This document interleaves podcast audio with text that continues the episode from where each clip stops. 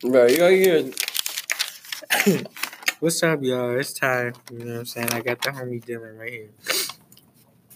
And I have some questions to ask him. So, what have you learned from older people? what have I learned from other people? Older people. I've learned that they can teach you stuff. So if you don't know how to do something, you can ask someone that knows how. They live more life than you, you know.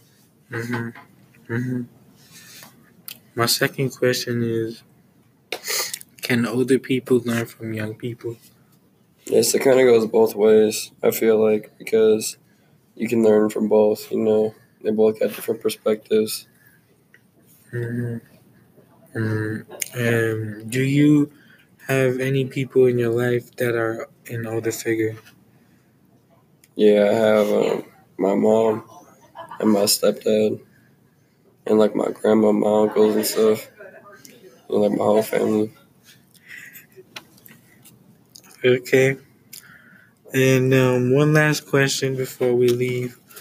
Um, are you yourself an older figure to anyone? Yes, I have four younger siblings. I have two brothers and two sisters. All right. Say peace out to these people that are listening. Right, deuces, y'all.